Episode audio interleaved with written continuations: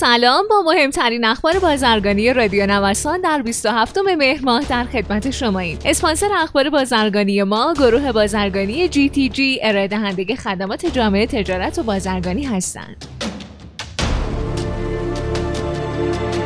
کالاهای رسوبی در خط سبز گمرک. گام جدید سیاستگزار برای ترخیص کالاهای دپویی برداشته شد. به دنبال دستور معاون اول رئیس جمهور سزل گمرک وزارت سمت و بانک مرکزی موظف شدند که تمهیداتی رو برای قرارگیری کالاهای رسوبی در خط سبز فراهم کنند. در این راستا ظرف چهار روز چهار هزار درخواست ترخیص کالا به گمرک ارائه شده که ارزش اونها 520 میلیون دلار بوده. مجری طرح گیاهان دارویی وزارت جهاد کشاورزی گفته میزان ارزآوری گشنیز خام در حال حاضر 12 میلیون دلاره. همینطور اعلام کرده اگر پس از فراوری بر روی این محصول اون رو صادر کنیم گشنیز می‌تونه 20 تا 30 میلیون دلار ارزآوری برای کشورمون به ارمغان بیاره. وزارت کشتیرانی هند اعلام کرده کد تخفیف 40 درصدی برای حمل بار بین این کشور و بندر چابهار ایران رو به مدت یک سال دیگه تمدید کرده.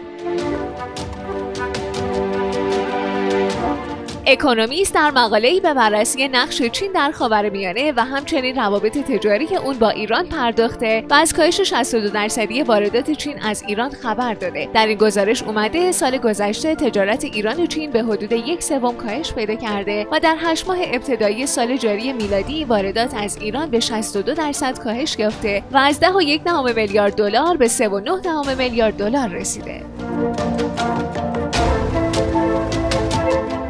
رئیس سازمان توسعه تجارت ایران از احتمال تغییر فرایند استفاده از کارت‌های بازرگانی خبر داد. شما شنونده مهمترین اخبار بازرگانی روز از رادیو نوسان هستید. واردات مشروط ماینرها به مناطق آزاد. طبق اعلام معاون فنی گمرک ایران از این پس ارائه ثبت سفارش برای ورود ماینرها و دستگاه های تولید رمزرز به مناطق آزاد تجاری صنعتی و مناطق ویژه اقتصادی الزامیه. تعویق برگزاری مراسم روز ملی صادرات. معاونت کسب و کار اتاق ایران اعلام کرده چهارمین مراسم روز ملی صادرات در تاریخ 29 مهر ماه برگزار نمیشه و زمان دقیق برگزاری این مراسم در آینده اطلاع رسانی میشه.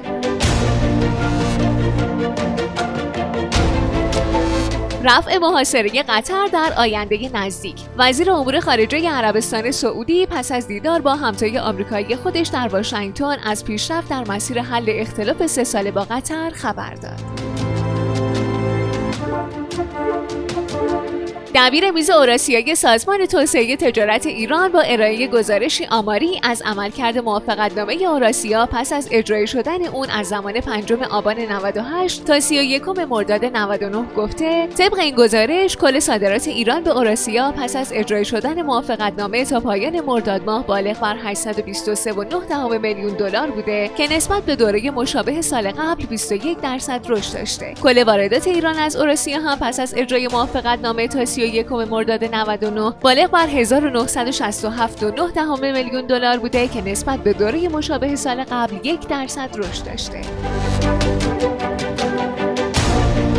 صندوق بین المللی پول پیش بینی کرده اقتصاد ایران طی سال جاری میلادی 5 درصد کوچک شده اما تولید ناخالص داخلی کشور در سال 2021 با رشد 3.2 درصدی همراه میشه. خیلی ممنونم که امروز هم با بخش اخبار بازرگانی همراه ما بودین. مجددا از حامی اخبار بازرگانی ما گروه بازرگانی جی تی جی تشکر می‌کنم. مجموعه جی تی جی رو می‌تونید از gtg.ir دنبال کنید.